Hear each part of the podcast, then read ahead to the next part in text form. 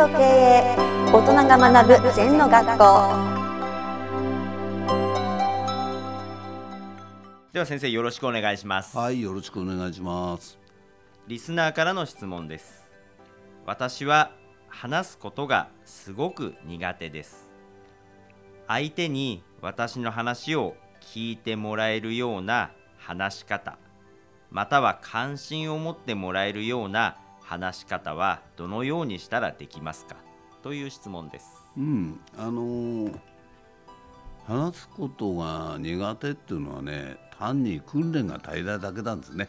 うーん。うん、だから3分スピーチね、僕はいろんな、まず3分スピーチを、まあ、原稿用紙2枚半、1000字ですよ、うん。はい。3分というのはね、はい。それにしっかり植え付けると。はい。で、3つぐらい作る。うん。あの会社用の仕事用の挨拶。うん。それから例えば地域コミュニケーションなんかやったらクラブなんか入ってたら運動のそこでの挨拶。うん。それからまあ学生時代の友達とか友人への挨拶。うん。なんかそれをね原稿用紙つけ書いてはい。で詰めたり足したり赤入れたりね。うん目的別にきちんと自己紹介を書くといいなはいそれを毎日毎日読むうん何百回も読むはいね、だから初めから上手い人っていないんですよ。うーんそれが一番いけないのは練習もしないで上手に話そうとそれは無理ですな。あーはい私も歌も歌ってます。それから公演もやってます。うん人前に出てます。それでもね、毎日30分でも歌を歌わないとうん練習なんですね。はいうん、あのしょっちゅう練習しなきゃダメですね。それから公演もしょっちゅうやるけど何にもやん準備しなくてもできますけどもう一回ねリニューアルして原稿もしっかり考えて準備すうんる。でいい例のお話しますとね私はまあ立場からいろんな結婚式に呼ばれるんですね若い方の。で先生でまあ大概周品ですよね。あ花婿でも花嫁の方でも。はい。ご挨拶されていた。だくと私は原稿も見ないでうまいんですね、うん。なぜうまいかというと3つ持ってるんです。結婚式用の話を。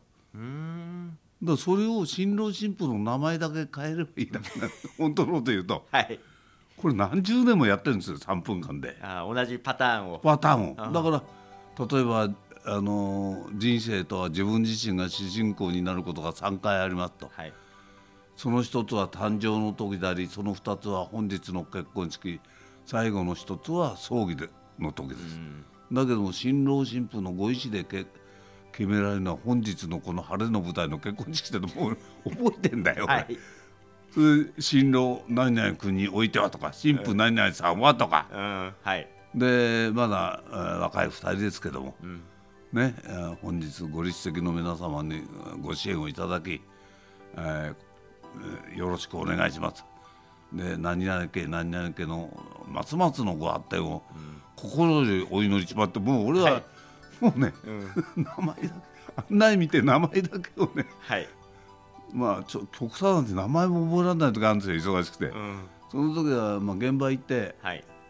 そのお箸のうん。あれ何子さん。何さん何家とかさ、はい。間違えちゃいかんから、はい。だからうまいんです私は。うん。で笑い話だけど、はい。その後向こうも主品が出るんですね嫁さんか旦那のう方に、ん。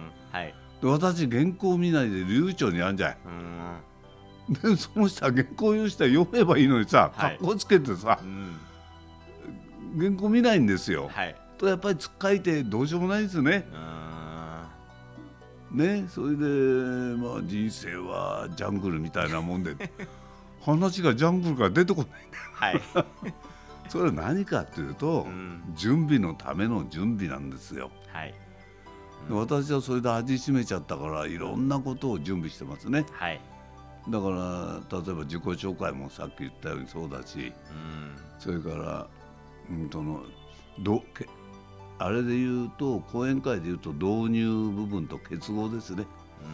うん。結びをどうするかとか。はい。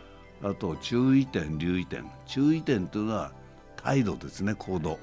うん。留意点というのは気持ちの問題、笑顔を出そうとかここでちょっと笑い入れようとか、うん。なんかそんなことがちゃんと組み立てられるから。うん。まあそんなにうまくもないかもわかんないけど下手じゃないですね。うん。まああの訓練準備のための準備をすればはい。話せない人はいません。うん。わかりました、はい。先生ありがとうございました、はい、頑張ってね。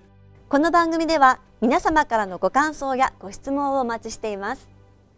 LINE でお友達になっていただきメッセージをお送りください。方法は LINE のお友達検索でアットマーク ZENTKA アットマーク ZENTO KEIEI と入力してください。